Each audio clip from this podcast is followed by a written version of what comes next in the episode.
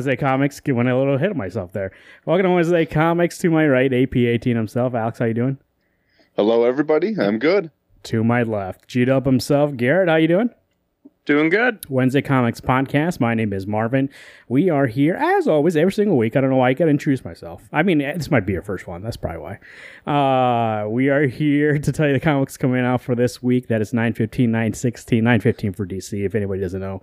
Uh, releases comics on Tuesday now because obviously DC uh, has to do things differently.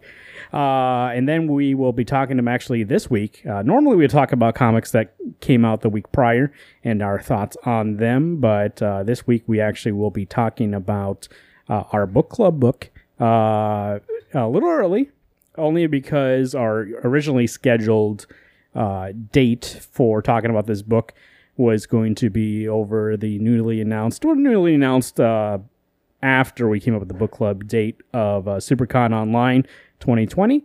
And uh, and also this week it was an opportune time because I think uh, we had one or two books in common between the three of us, and uh, rather than have us all talk about single books on our own, let's talk about one all together. So that's what we're going to be doing later on in the show.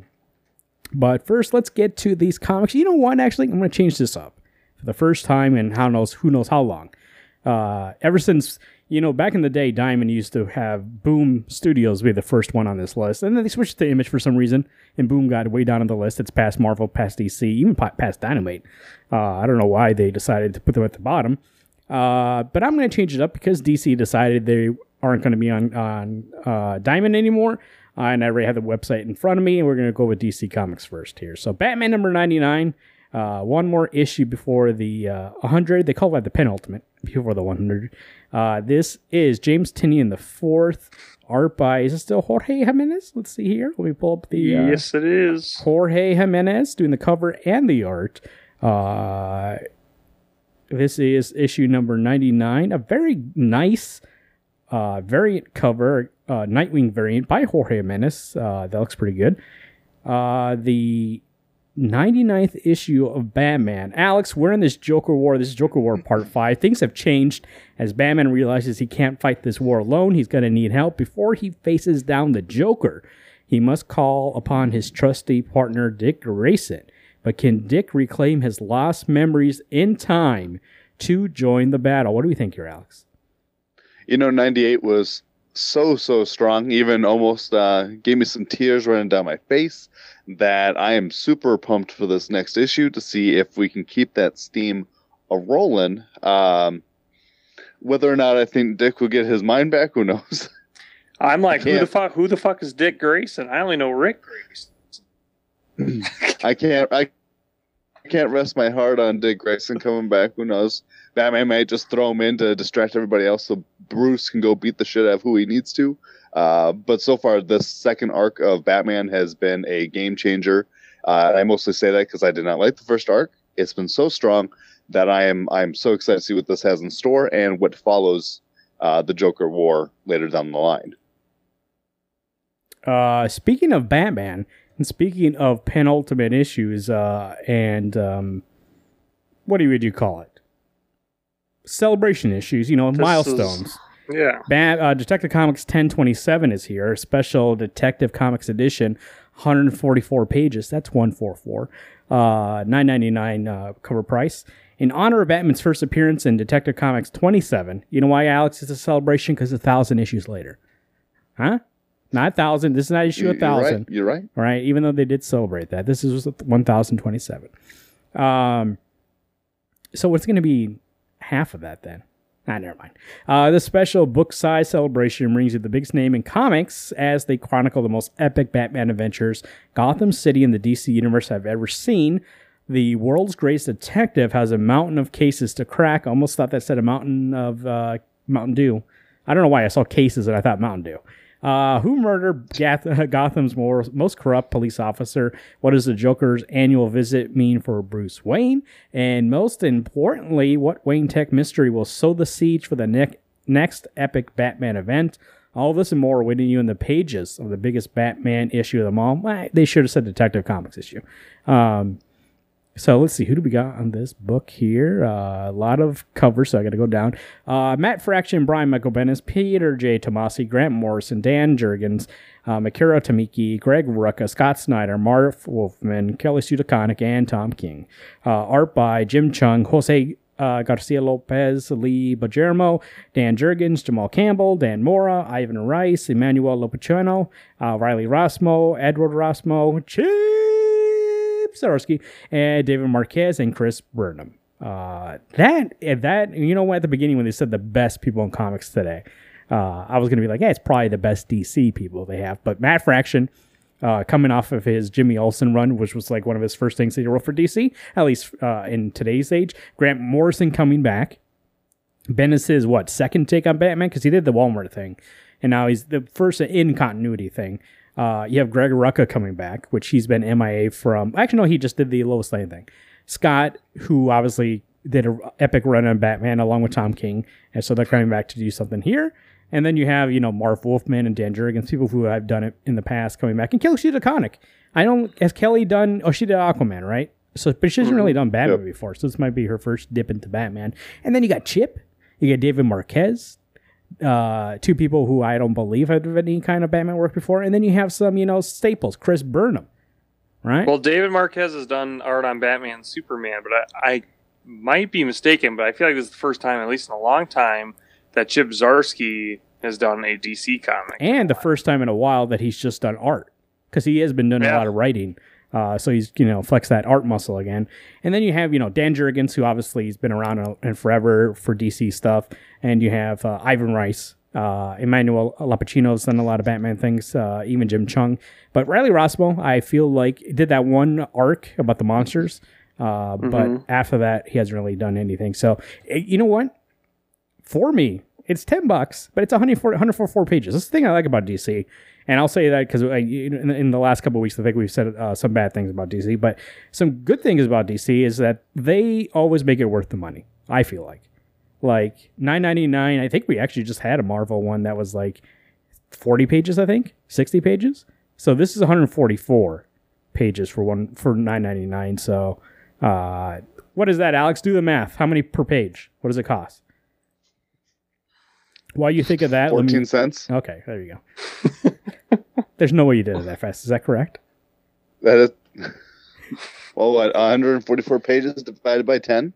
14? Yeah, okay. Well, I'll No. believe you. Nope, I'm wrong. Fucking I'm wrong. Magic Man. Wait, fourteen Dollar forty. cents? Dollar forty. forty. Yeah, I had moved the decimal No, point over no. one. A dollar forty for a hundred. There's no pages, way, I bro. I think you're right. You're right. think 14 cents is, is it's right. 14 cents. I was right the first time. Yeah, Good. yeah. You just got overconfident, man. Don't Just- doubt I know yourself. you guys Right, were making me. trust You guys were making me. You guys were making me feel good, and I was like, "Well, I'm wrong." You can't let Calendar Man put you down about your math. I think that Can't help it. That's actually Algebra Man. He's the cousin. Uh, you know, we normally don't speak about collected editions coming out the week of, but there are two on here that I thought I would point out just because they're so great. Uh, Batman Curse of the White Knight coming out on hardcover and Joker Killer Smile. Uh, those two are definitely two I would pick up uh, this week. Uh, Dark Knight Returns to Golden Child. You guys ever read that? Nope. No. Oh, okay. Uh, Uh, Dark Knight 3 was so bad. Like, the first couple issues were good, but otherwise, cockapoo poo. Um, back to Image Comics, getting back to normal. Jason Howard, Jason Howard on Big Girls number two, with the preserve threatened by monsters. Can even the great Apex make a difference? As Ember faces her worst fear, Gulliver shares a secret, and Martin makes a decision. Uh, Alex, Big Girls number two. Uh, we, me and you read number one. We talked about it on the show. And we both uh, enjoyed it uh, for what it was. I, I can't remember uh, how it ended really, but I do remember a lot of scenes from the book. What are you th- expecting for Big Girls 2? It says Big Girls 2, not number 2. So the uh, the first issue they talk about Apex, which is another big wor- big girl in quotations. Uh, last I knew, she had like a group of five kaiju like monster men. I don't remember what they're called. Jacks. That's right. Uh, big group of Jacks are coming over to fight her. So I don't know if Apex is going to show up and show her how it's done. Uh, last issue we saw Ember kind of struggling with uh, when's the right time to put down a Jack, whether it's when they're little, and by little I mean huge babies or not. So I, it, you know what? Honestly, I loved issue one so much for what it was. Uh, cannot wait for this issue two. Hoping that we keep that fire going. Uh, we'll just drop my phone. Sorry. And I just I love that first issue. That I, I have to at least give it the first arc to see how we uh, how we hold on. Whether or not I'm going to continue to get it or not is uh, moot point right now. Issue two is all I need to look forward to. Take it issue by issue. Well, Ember on the cover there has a uh, a long sword and a short sword, like a dagger and a katana. Not really katana. What do you call that? I think Broadsword. that's Apex.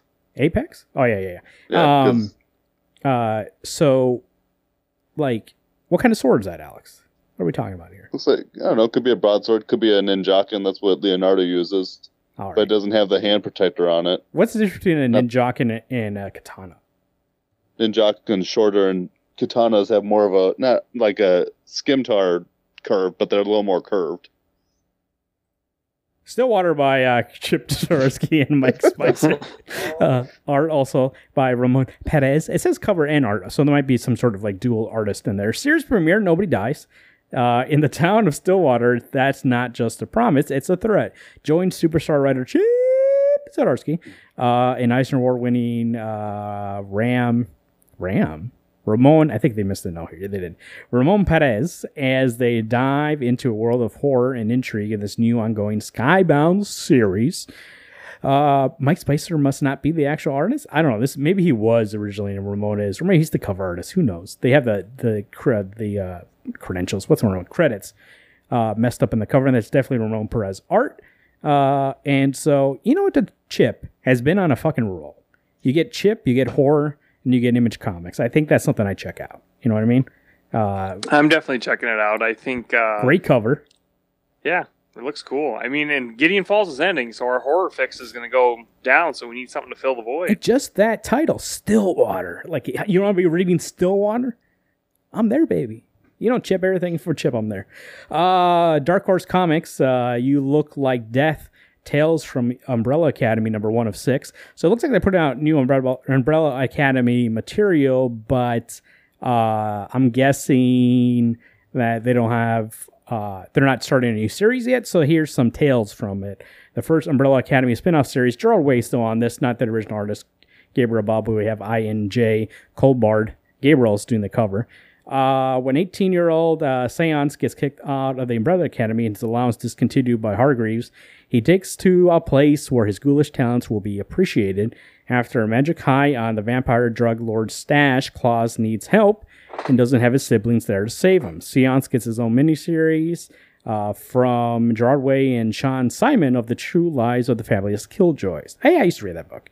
So uh, there you go. If you if you uh, been watching the Umbrella Academy, you've been looking how to get into it. I'm guessing that's what this is for. This is for you to jump in, get familiar with the comic version of this world, and then you can go back and get into the actual trade. So, uh, this one I wasn't sure to put on the list, but I'm assuming you guys get this. Uh, Amazing Spider-Man: Sins of Norman Osborn by Nick Spencer and uh, Federico uh, uh, Vincentini. Uh, I think I'm going to pass on it. Uh, the last tie-in for an event for Spider-Man that I read, that was like a one-off. Like I got it, and basically when I got through with it, it could be summarized into like one of those little yellow editor's note like boxes, and I was like, nah, I got duped. I got five dollars for something that like I definitely didn't read like fifty or not fifty. Let's be honest, it was like thirty pages for five bucks. So yeah, I'm gonna pass. Mm-hmm. Alex, I don't even know if I'm. I don't know. No. If I got it, great. If not, I don't think it's going to. what kind of bugs are these? Looks like centipedes. Really? Yeah, and like and like Norman Osborn, I'm like, haven't we tapped that vein just a little hard? Like But have you tapped it with centipedes? Do you see the centipedes? I do, but God, I just Yeah, but but yeah, but Kindred's had centipedes every time we see him, so it's not like it's a big surprise that there's a hundred feet on these bugs. I mean, these are giant centipedes. Uh, all these humans should be so scared out of their minds. Giant Centipedes, centipedes. are super aggressive Why, why why wouldn't we call them uh, giantipedes then? That doesn't sound because correct. that almost sounds like giant, penis, giant penises. So we don't want to do that. Captain America number 23, Ta-Nehisi Coates, Bob Quinn, Alex Ross, All Die Young continues a restoration, a resurrection, a bit of redemption, and the return of Cap's number one foe. So on the cover, we obviously have uh, what was the ending of the last issue.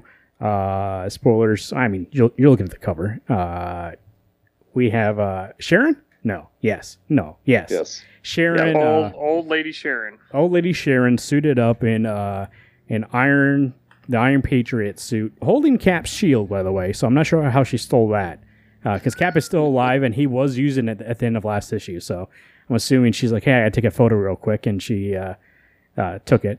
Um, we have been seeing also in the B story that uh, um, uh, Red Skull. Jesus Christ, what is wrong with me tonight? I almost said Red Robin like five times. Dude, Uh, with you describing that book right now, that's how much I enjoy this book right now. So it, it matches. Well, I mean, he's coming back. Obviously, they don't name it here. I don't know why. It's not like it's a surprise. He's been in every issue prior to this in this arc. So, uh, you know what? I'm optimistic that I'll enjoy it um, because I have changed my mindset in this book. But it also it comes out in a week in which there's not a lot, a lot of large, Jesus, not a lot hard competition, and so I think it might, you know, pull out one of those sneaks where I'm like, you know what, I enjoy that. Um, Not hard competition. You got Oh, Batman gotta 99 and Detective 1027. Hey, I'm You got just- Stillwater. You got other things that I, are. I don't think you Dude, know I'm more excited for how other much I books than love this Captain one. America. So uh, I I always root for my boy, and I'm hoping that he pulls Yeah. out a win. And I Listen can't wait for him guest to host shine. one. Like he's going to be in three of the 22 pages, so it'll be great when he's in there. But otherwise, he's gone. Yeah, but you know, to be fair, Marvin, the picture you sent me earlier of Captain America, uh, if that's the one we're, if that's who we're getting in this book, I don't need it. Remind me of that when we review this new Avengers, because the context leading up to that smile is even more hilarious to me. uh, Excalibur number twelve, Tini Howard and Marcus To. Are you still getting this, Alex? Uh, yeah, I'm not caught up on it, but I'm getting it. I th- it, look, it looks like we're getting into the prelude for the X of Storms. Um, let me ask you guys Was a question. swords? Since, yeah, no swords. You said storms, You know what? We all can be on 100% dude. Get your eyes. shut. Uh, Do Um, you need some water, Marvin? Last time we talked like this, we need some water. Hey, look, we had to postpone this show one night because last night I had to stay up until midnight and then wake uh, my son up at 4 a.m. for this. That's uh, true. And uh, uh, and then I slept. I took half a day off of work to sleep in, and then I woke. My whole day's fucked up. You understand? We're caught up with you now. um, At this point, you should maybe just drink coffee. and the fan I found, I moved closer to the mic. I don't know why. Uh, obviously, was an error. And so I can't have it really on during the show. Otherwise, you hear it really loud. So I had to open the windows. And if you guys know anything about this room, and you guys do, if you open the windows, for some reason, the wind ceased to happen uh, and nothing blows through them. So I'm also dying in that way. So um, I was just going to say X uh, Swords. I almost said Storms. You're right. I did say it. Uh, swords. Uh, this is a, a prelude issue to that. Are you guys going to, when it comes to that event, I'm assuming I haven't looked at solicit, so I'm not sure. I'm not sure if you have Garrett. Is there going to be a main X of uh, Swords book, or is it going to just fly through all these books? It's just know going to fly some. through all these books. Okay, so it's like a it's like an event that's within the books. Yeah, but I- I think. but I think know some there's one that's- one-shots. Yeah. There's a couple one shots. Couple one-shots? too. Speaking of which, Giant Size X Men Storm number one, Jonathan Hickman, Russell Dauterman, not a uh, an amazing pair for this character, I believe. In this, uh, oh, excuse me, in Giant Size X Men, uh, Jean Grey and Emma Frost, Hickman and Dauterman took Jean and Emma into Storm's mind to learn what happened to her. Now, to, as they take the X Men resident goddess to the far end of the world to save herself. So there we go. Uh, if you're looking for these one shots, I've enjoyed these one shots. They're nice. Um, once again, though, uh, it seems I don't know. Do, you, do they get together? You think and say, "Hey, this week, uh, DC, you do the ten buck book. Uh, Marvel, you got some five buck books. Okay, go ahead."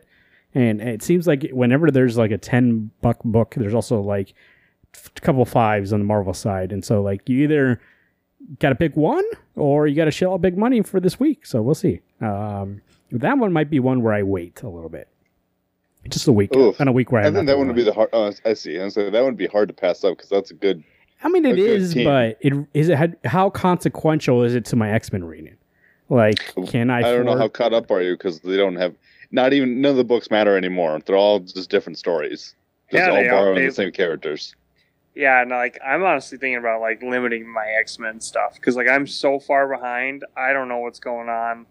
and like it's not it's like stopped being somewhat enjoyable because i'm reading so many x-men books but they don't connect to one another maybe this event will change that so i'll give it at least through the event but after that if, if there's not like one cohesive story going on like i'm gonna go down to just like x-men and x-force or something or Yeah, because new, mean, new mutants is getting a new writer already here in in december um so i'm like what's going on with this yeah, I mean, I, I mean, I might be in the same boat because I'm I'm doing only New Mutants, uh, X Men, and then I Marauders is still like out there for me. I still have to catch up on that one, but I might just go X Men. I think at least for right now, like you said, like go through the event.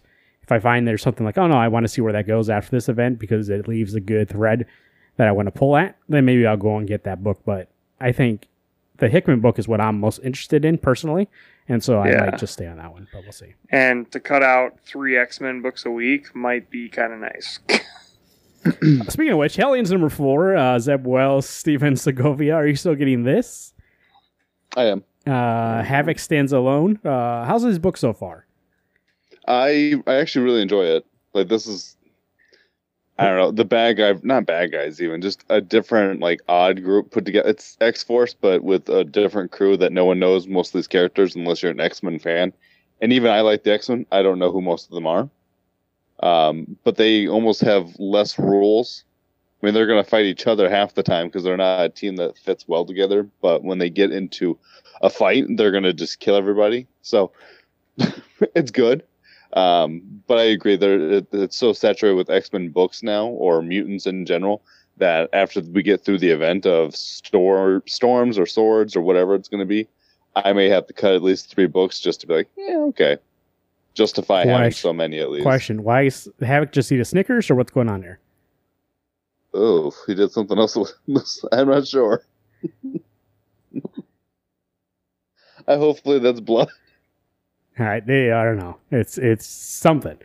Um, Immortal Hulk number zero. Bill Mantlo, Peter David, Al Ewing, Mike Mignola, Ab, Adam Kubert, and Matea Da Lewis, La Lewis on the art. The real story of Brian Banner with a new tale by Al Ewing. Al Ewing and Joe Bennett's Immortal Hulk series has illuminated the Hulk's history like none before it. This special issue reprints Incredible Hulk 312 and Incredible Hulk minus one, two of the pivotal stories that inspire the immortal take on Brian Banner, Bruce's father, and the terrifying uh, conduit to the one below all. Plus, a brand new story reveals yet more secrets behind this mastermind of cruelty. A can't miss issue for any Immortal Hulk fanatic.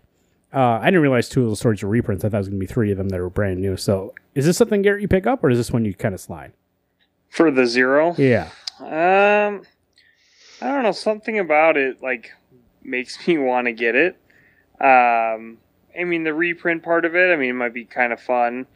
Um, but man, like, I'm more interested in issue 37, which is obviously the next bit in this.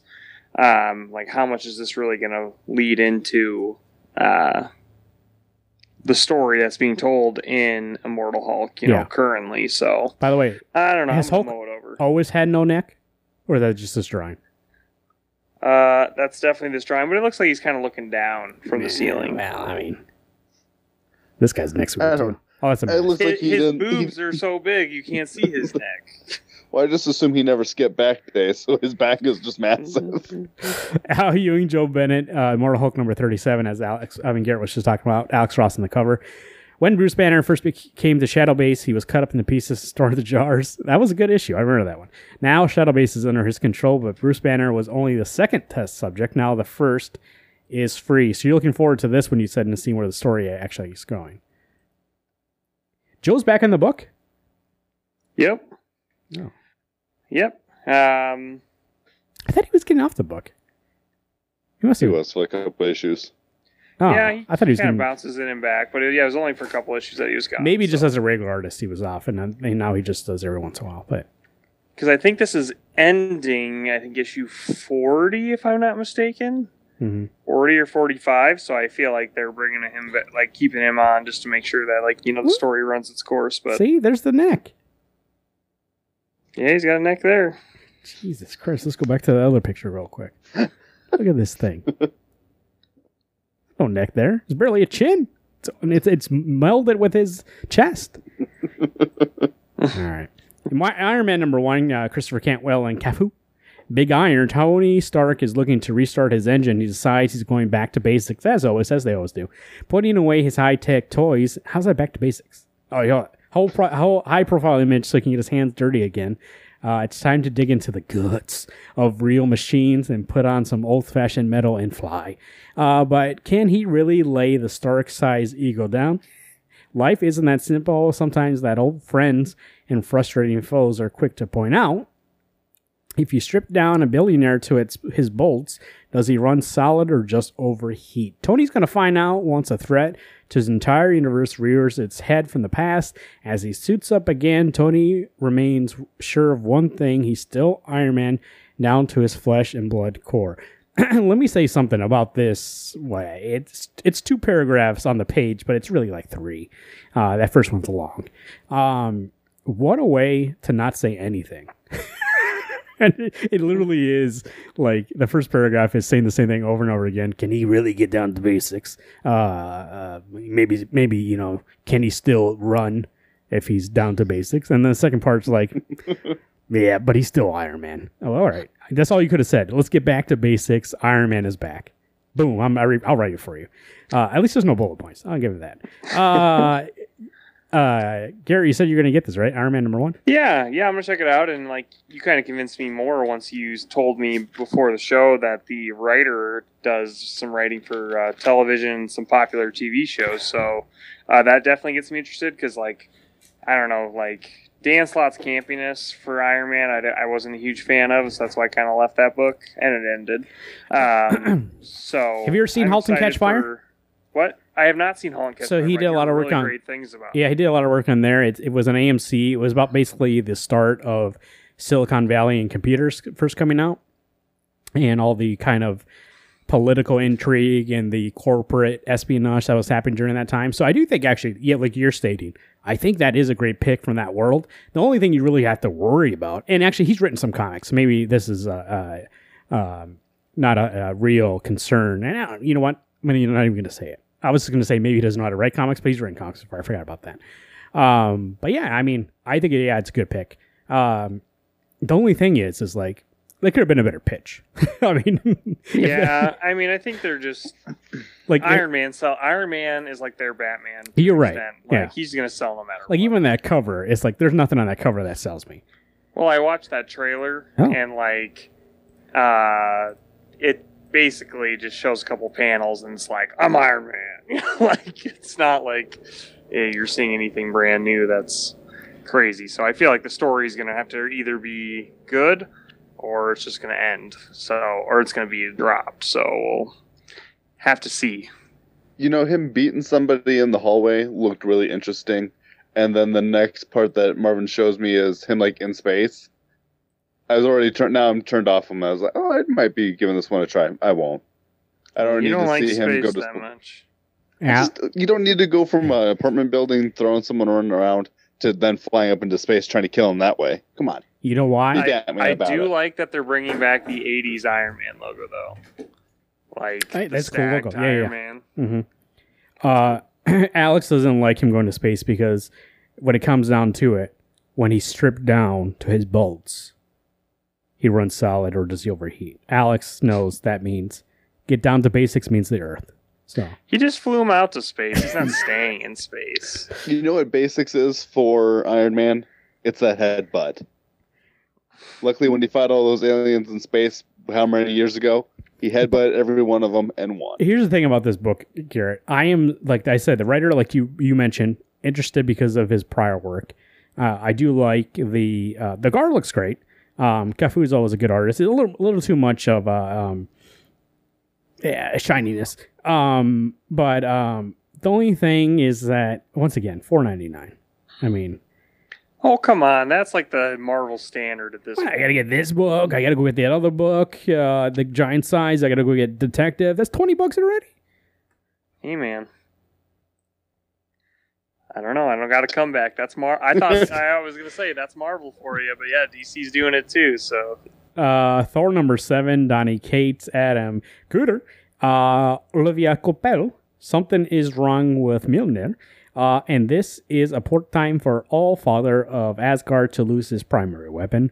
The Golden City is in chaos after Galactus's ill-timed visit, and there are new threats on the horizon. Thor needs his hammer now, more than ever, and yet the Uru Uru Uru grows heavier with every passing day. What will it take for the God of Thunder to hang on to one of the most powerful weapons in the multiverse? So, uh, Alex, are you reading Thor or just Garrett? Nope, I'm still reading it. Uh, I want to know how misleading this cover is going to be. Are all those people going to be in the book? I'm pulling a Marv or a Garrett right now. Is uh, Iron Man, Spider Man, Ant Man, Groot all going to be in this book? Because if so, what? They better be. That's, better I- I- fucking they be. better be. Have we ever seen Beta Ray Bill Uh, without his you know, helmet it's, on? it's been pretty good. it's kind of unsettling. Yeah. I thought maybe you would have Um, a more pointier head, but it's pretty round. No ears, nothing. You know, what? the book is good, and that's about all I have to say. That is one terrifying horse. Was, was I reading this book? I got to go back and listen to my own show. Uh, our I show. think you were. I know it felt like issue six came out a long time ago, so I'm super pumped for issue seven. This series has been a lot of fun. Oh yeah, Ant Man's right here.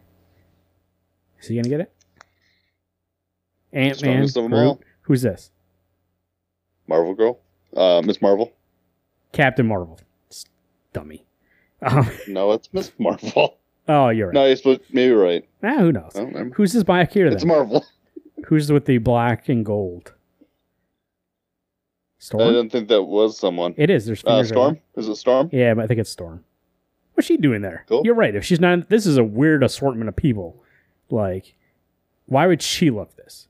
I'm not saying she's not worthy, but I mean, if you're gonna have, first off, if anybody is out of place here, it's probably Groot, right? Like, what's he? Or Ant Man, um, Iron Man. That is also kind of weird. Like, it really should be Captain. Really, Iron Man. Get back to basics, Iron Man. Um, X Men are all talking about X Men. Uh, Jonathan Hickman, Leinil Francis, Yu. The summoning begins to lead into the biggest X story of the summer. So it looks like this is going to be the big one before the uh, X uh, of Swords. Garrett, what do you think? Fuck if I know. I'm like I haven't even read issue nine yet. So uh, what I have read has been great. Am I like three months behind? Yes, because Marvel pumps out so many comics each week that I can never be caught up. So six months from now, when I read this issue, I'm sure it's going to be great. For the record, I mean, there's a reason why we're kind of behind. I mean, I've been busy watching The Boys. There's other things going on in my life. I just, I can't, I don't got time to read all these books, especially if they're all X Men. They don't even tie together, so who cares? And that's what I'm on. saying. There might need to be a little X Men purge coming up here, where maybe like a Marvin just said, just only get X Men. Like that's kind of the spearhead of this whole initiative, and I get it. Like there's lots of stories to be told from this fun idea that Hickman came up with, but man, do I am I like excited for a book that I really have no fucking clue what's going on. You're right. I'm just going to hit X Men from now on. I just made a decision based on you Boom. saying that. I'm Um, glad I could save you money. I don't know why I can't pull that trigger yet, but I will at some point. Well, I mean, this panel right here convinced me where Apocalypse is saying, Do I look like a player of games? And then he's like, Yes, very much so. So I'm like, Yeah, this guy's going to get on Twitch and everything. So. Can you imagine fucking Apocalypse, you know, just Twitch channel? This is what he's trying to do. Would you care to join it? He's trying to get him on, uh, you know, like a, as part of a network, Twitch network. And Apocalypse is like, I'm in. But what games does Apocalypse play? Who knows? The man only likes the end of the world kind of stories. And so probably Last of Us, right? He's probably gonna play that. Yeah. Um, maybe Breath of the Wild because it's also like kind of, eh, but I know Apocalypse doesn't really have time for that kind of, you know, time sink. So, um, once and future, this is from Boom Studios. The aforementioned Boom Studios. Once again, like I said, I don't know why they got pushed to the end of this list, but somewhere along the line, somebody from Boom Studios angered Diamond, and they got pushed from the beginning of the list to the end. Once and Future number 11, Kieron Gillen and Dan Mora. Bad news comes in threes, and so do creatures terrori- terrorizing London. And if they're going to save the city, Gran and Duncan will need to revive a concoction. Nope, a connection with an old enemy. After all, you're always better with the devil you know, right? Uh, Alex, what do you think? The Once and Future. I I've loved it. I've actually enjoyed. I think the second arc better, just because we've already laid down the groundwork of who everybody is, uh, and it's branched out from Arthurian stories and those characters to other fairy-ish, fairy tale-ish creatures. Spoilers: Beowulf might be in this book, and I think that's really interesting that we're breaking out from other things. Uh, I honestly hope this book is an ongoing. Yes, Is Grendel going to be in this book then? spoilers. Oh, okay. I'm not caught up. Cannot cannot confirm and or deny any of that stuff, except for Beowulf might be in it. Well, devil, you know, But- right? of course. Uh, I think you're right. Like now that this has been per, uh, not produced, promoted to an ongoing, it, it is very exciting. Uh, I'm still obviously catching up on it. Um, it's a book that you guys introduced me to. Uh, Alex, actually, I'm not sure if Gary, you weren't reading this initially, right? You read, you caught up with us for that. yeah, and then I dropped it. Jesus Christ, dropping I just- everything I left c- and right. I couldn't. I The couldn't- new Marvin. But couldn't yet, get into it. but I yet, just this guy here cannot drop Superman, a book he complains about every week it comes out. hey man, this is I have a commitment until I die. Okay, it's like Batman's promise. You know, I'm never going to believe that you actually have a commitment to the Man of Steel until you get his family crest tattooed on your chest. Just like in It's gonna, Smallville, be, it's gonna be on the side of my. Bicep, You know what? bro? not even Hmm. tattooed. I needed, Hmm. I needed, uh, uh, what do they call branded, it? in- Branded, branded into your chest, into your chest. And we get to do the branding. I'll brand it on my ass. Oh no! Don't. Wow. Oh. Hey man, Garrett, how much money would it take you to brand that on your chest? how big? How big are we talking? Uh, we won't go super. I mean, you'd rather it be like a normal size so it doesn't look weird, right? If I put a small one on you, is that going to be worse? Somebody's going to be look, looking at your chest and be like, what the fuck is that? And Do you you'd like, remember? yeah. Do you remember like uh, Superboy from the New Fifty Two when his was like barcoded onto his arm? Yeah. Like that would be okay. Like that size, like softball size. Softball sized. How much money?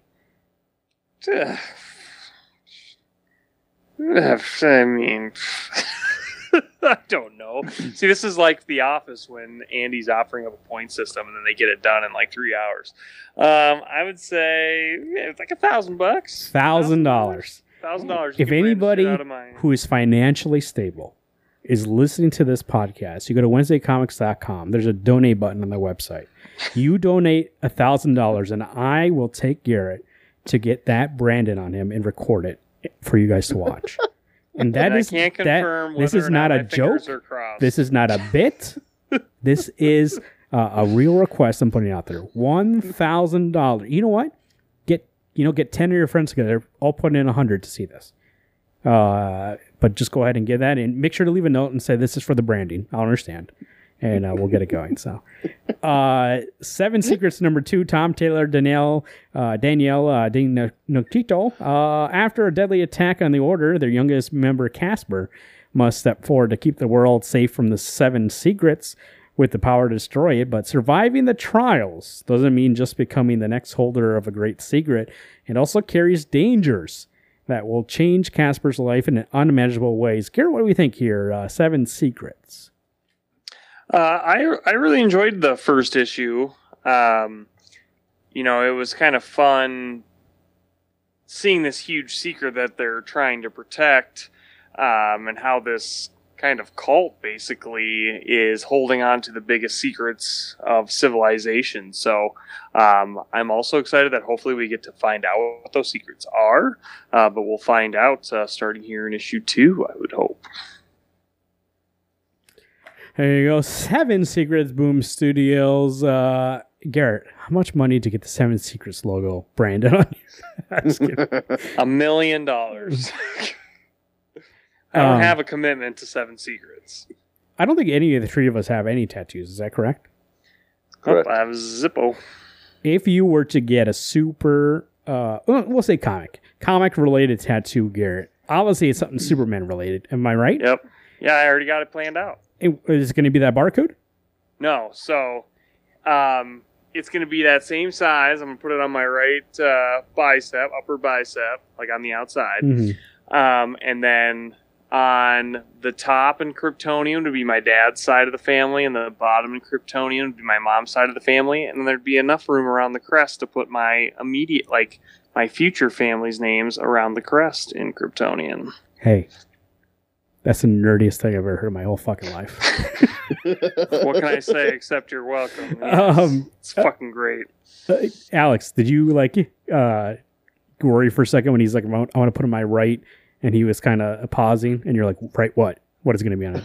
Well, I mean, like the biceps anterior, the triceps posterior. no, I know, but so you, laterally, you took a second. uh, I didn't know if it's going to be, not- you know, I a mean, gluteus maximus or calf. But that's like that's legs. What brachioradialis would be your arms. No, I know that. That's what I just said. I'm like, Oh. wh- eh, but that's still not like high enough up. So Alex, what do you do? Get it, get it on the chest. Gosh, or do it on Put the it back. You like that my- cape so much, put it on your back.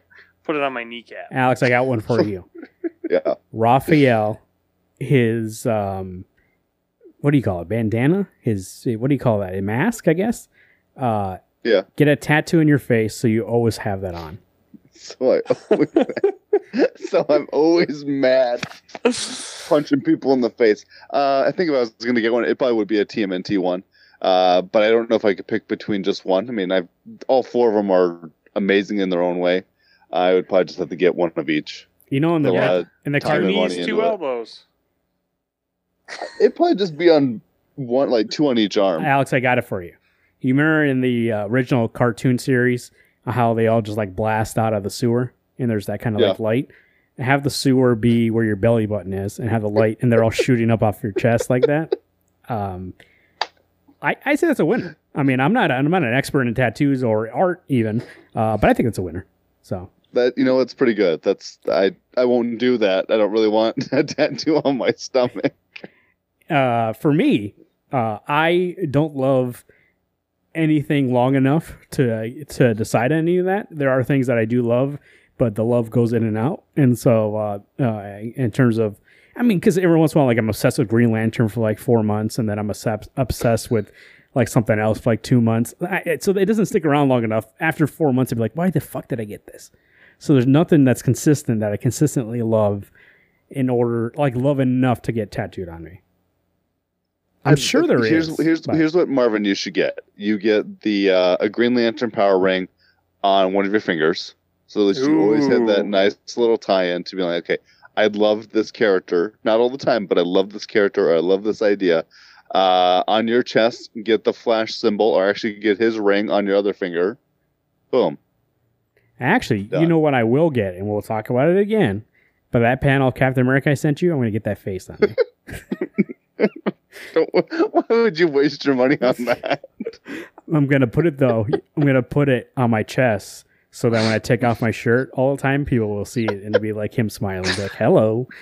Uh, you Garrett, what do don't you- take your shirt off that often, Marvin. So that'll be. that's what I'm surprise for some saying. That's what I'm saying. The only He's coming the out only like person's life you're gonna ruin is your wife's.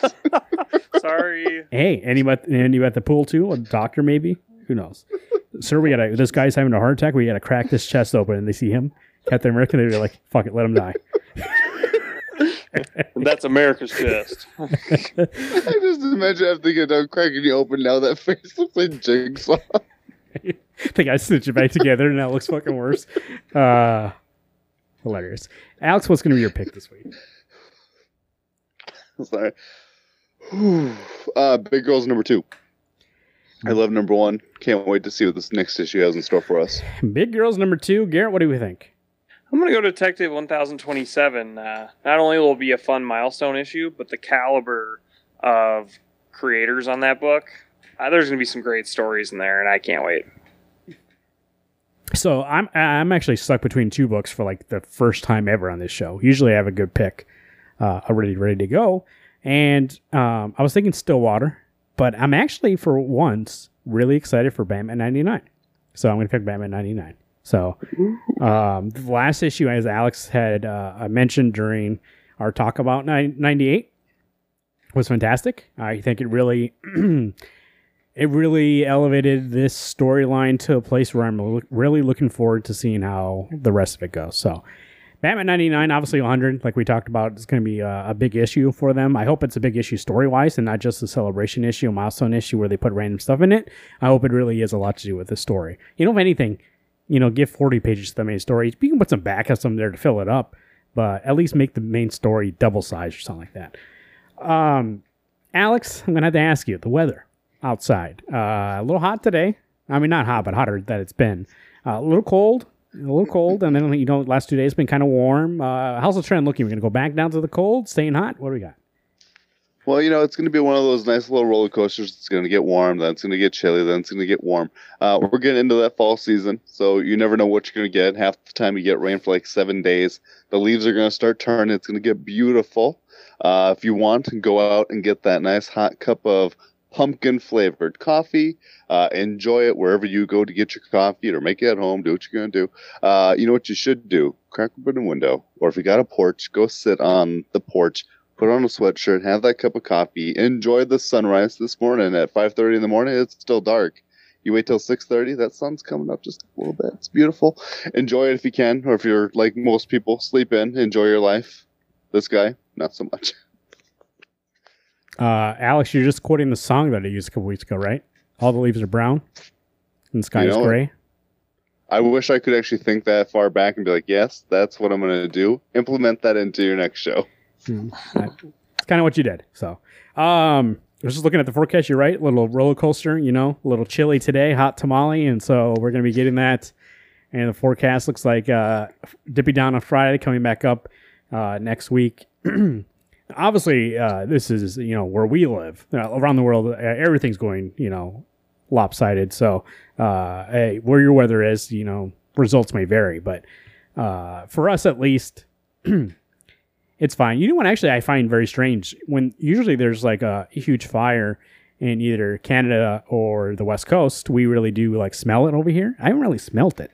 Um, the fires going on currently in the West Coast. So uh, I think that must mean Alex, as a you know, as a spectator, not a meteorologist, I to go to school for this, but uh, I'm assuming the winds aren't really going uh, eastward. Uh, maybe we got a northerly wind pushing it down, or uh, maybe a west wind. Uh, but the winds aren't coming this way, which tells me that we really don't have any kind of storm system in our way. So we should see it be pretty gentle for at least the next couple days. So Correct. uh, there we go. The comics coming out, like I said, nine thirteen. Excuse me, nine fifteen and nine sixteen. Uh, go ahead and pick up those comics. You know where I go to get my comics? RainbowComicsandCards.com. It's the definitive place for all things comics.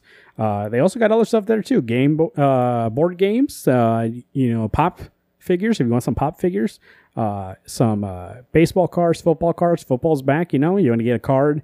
Somebody's going to break big. You think by the time of the end of the season, go get that card. Uh, turns out, you know, Jags are one and zero. Getting Mar- um, uh, Minshew. Maybe you want to go get a Minshew card. You know, get it before he breaks big. Uh, I'm just saying.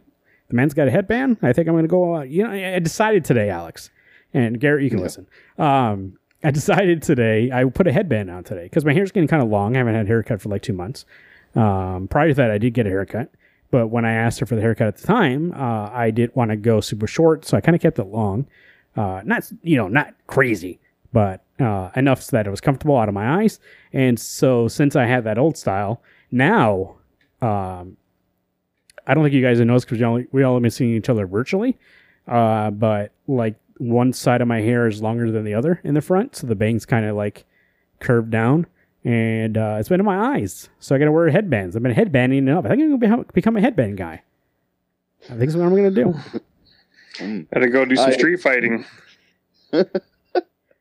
I, I I'm I know much like your uh your not fetish isn't the right word. Your affinity for sticking with something. I don't think that's gonna last very long. Ah, well, you at least got Yeah, three tr- months, and then it's gonna be winter. I'm gonna become a you know a, uh, uh, um, beanie kind of guy. What do they call those? Stocking caps. No, there's another word for it. I'll look it up and see. Uh, so as I mentioned at the beginning of the show, this week we have uh, our book club book instead of our normal reviews. Uh, Garrett, what's the book club called? Wednesday Comics League of Extraordinary Gentle People proudly presents Uh, New Avengers Breakout. It's Brian Michael Bendis and David Finch. We read volume one of the New Avengers. So, uh, just some context to how we get to this issue. Um, and if you don't, if you think you consider this spoilers because you've been wanting to get to Bendis's Avenger run, uh, it literally is not the first thing that happens in his run. It is definitely uh, uh, a part, like a new part, like a, a basically, a, ah, what would you call it? It definitely is not the beginning of his whole story, but it is the beginning of a new story. And so what happened basically is the Avengers disassembled. You know, Thor, uh, adios, uh, bye bye, uh, dead. Um, and uh, Wanda was uh, kind of mind controlled uh, by Doctor Doom. Uh, she caused some havoc. Uh, one of the things being, and also Vision was kind of under control. He kind of broke out of it at the last second and warned the Avengers uh, that Doctor Doom and Wanda were coming. And Wanda decided the best thing to do about that was break him in half. And so, adios. Um, and some other things happened. But basically, the Avengers have been disassembled at this point. And when we started this issue, there are no Avengers. Well, there are uh, Luke Cage, uh, Matt Murdock, Matt Murdock. Yes, Matt. For some reason, I still have Mike in my head from last week. Matt Murdock, Luke Cage, uh, and uh, Jessica Drew and uh, Fo- uh, Foggy are uh, Foggy. Yeah. Yeah. Um, are going to Rikers and Rikers? No. Yes. Blackgate. The no.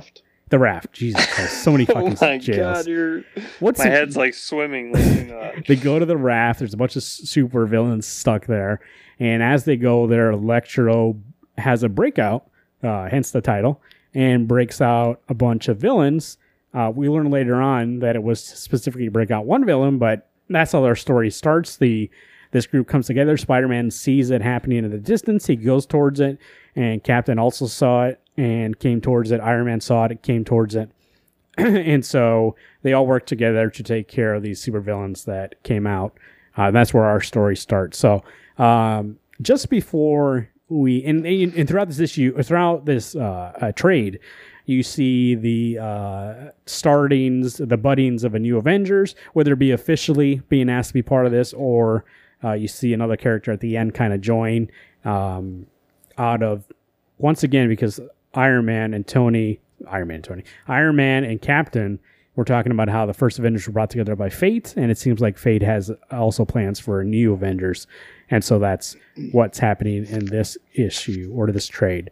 Um, before we get to actual spoilers, uh, Alex, just overall, what were your uh, thoughts in the book? So no spoilers. I would say the first two issues I loved, loved, loved. I thought they were really well written. Uh, the art was fantastic. There was even parts where I gritted my teeth, uh, either in pain or just can't believe this was happening. Uh, and then we got into issue three, eh, maybe even issue four, and it it kind of fell apart. It kind of beat its head against the wall. I it makes me want to keep reading to see if it gets better or and a part of it is I'm not I there's art things that bothered me. There were a number of things that bothered me. There was just it felt like a blockbuster when it started, and when I got to the end of it, I was waiting for it to be done. And so it didn't it didn't nail the ending for me. It didn't make me feel happy after reading. I was like, oh, really? This is all there was to this? Um, for me, I'm kind of in the same boat with Alex. Like the first four issues, I thought were really strong. Um, I think the setting that change, I guess, that takes place between issue four and five is where it kind of uh, lost me as well. Uh, I think this story had a really cool premise to start out, and then when they changed, not changed, but when they moved on to the next story beat, I was like, oh, but I felt like you guys could have explored uh, the beginning of this so much more. Um, and also in issue five, a certain character comes into the mix, and there, I swear to God, that issue took me like an hour to read because it was so much exposition on why that character happens to be at the same place as the Avengers, and I was like beating my head into the wall. So. Well, then- So I feel like that character that got introduced, he got muted a lot. Like he talked all the time, but he wasn't as strong as what he normally would be, just as a character. So like I think it's a fun like I like that was some good Bendis writing. Like I mean, when it started out, I was like, oh, this is so cool. Some heroes that aren't normally like Avengers get to work together, and you know, there's this big threat. And then kind of lost me when it got a little too detailed in. Uh, when it got a little too yeah, it got too explainy. It got like Scott Snyder explaining to me, and I was like, oof. Um, Uh, I, I did have sorry, I had one other complaint. yeah, Uh, there's one specific character who, no disrespect to anybody, was a whiny bitch most of the time. And I'll wait until we get into spoilers, but I just I couldn't handle listening to his dialogue it was horrible. um, uh, does he wear booties? Yes. and uh, so I just wanted to say, so my my my impression of it is not so much different than what you guys are saying. I do think that David Finch works well in big kind of blockbuster scenes, and when he really gets down to kind of nuances or character moments, he kind of fails at them. Uh, mainly because his character work isn't really that strong. He's really good about setting up action scenes. I mean, those first two issues are probably the greatest example of that. And he does splash pages great and does kind of like the big moments great. But when you really get down to like two characters talking, it looks awkward. Uh, hence the joke that we've been saying the whole time. Uh, I'll tell you in spoilers. Um, but uh, yeah, I mean, the thing with Bendis is, and so Bendis is also great about those big moments. I feel like there's Bendis, especially in his Avengers run, uh, whether it be prior to this or post this, um, is definitely good about setting the seeds for future stories and setting big plots. Uh, and I, I always felt like I'm not sure about anybody else, but I always felt like um, Bendis events, uh, at least around that time, this was like 2005, I think, or six, um, were uh, great. I actually did like him because they kind of were big blockbusters, but he's really good with dialogue, or like for the most part. Some people don't like his dialogue, but um, but yeah, I think that part of it he is weak on. Uh, what Garrett was saying when he needs to kind of force a situation to happen, he kind of does it in a way that's like an exposition dump. But when he's allowed to kind of let it come out during time, the payoff actually works.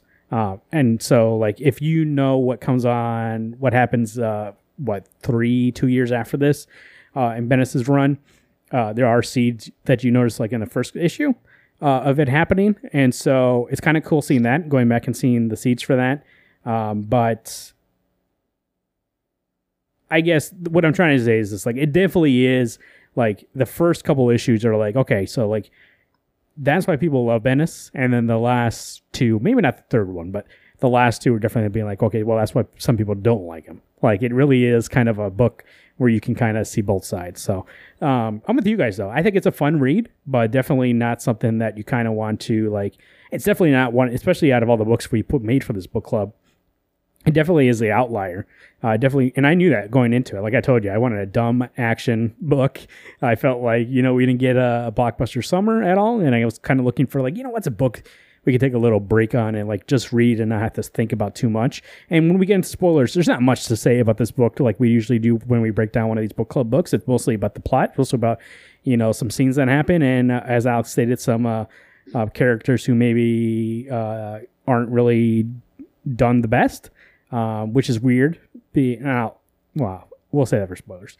Um, but overall, I think it's like if you wanted something that's light, if you love the Avengers movies, if you want something that's like, hey, I, just, I don't want to see super, I just want to see superhero stuff, then I definitely think it is a place you should start. But if you definitely are looking for something to be like, I want to see what comics can do that no other medium can do, it's not it.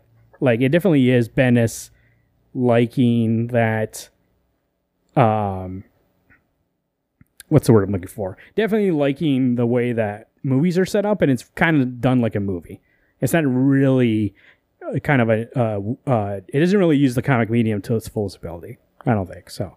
Um, and you know what?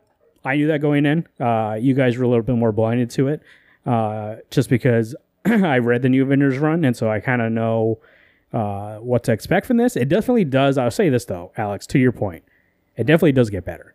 Uh, I think because later on you have artists like Leinil Francis Yu, you have people uh, like um, God, who else was on that book?